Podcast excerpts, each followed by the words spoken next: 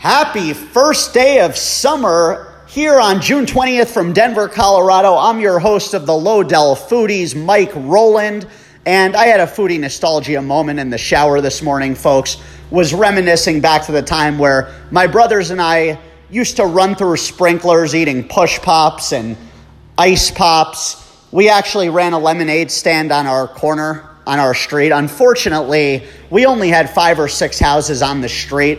I think we might have brought in a dollar or two. Our neighbor that was in his 80s at the time felt bad and came out with a couple bucks, but that was really my first experience with entrepreneurship. And ironically, food was in the picture.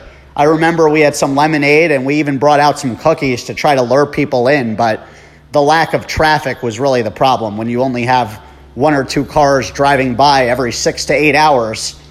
Hey, patience is a virtue for a reason, right? On that note, I'm going to go dive headfirst into a popsicle. Enjoy your first day of summer, foodies. I'll talk to you tomorrow. Take care.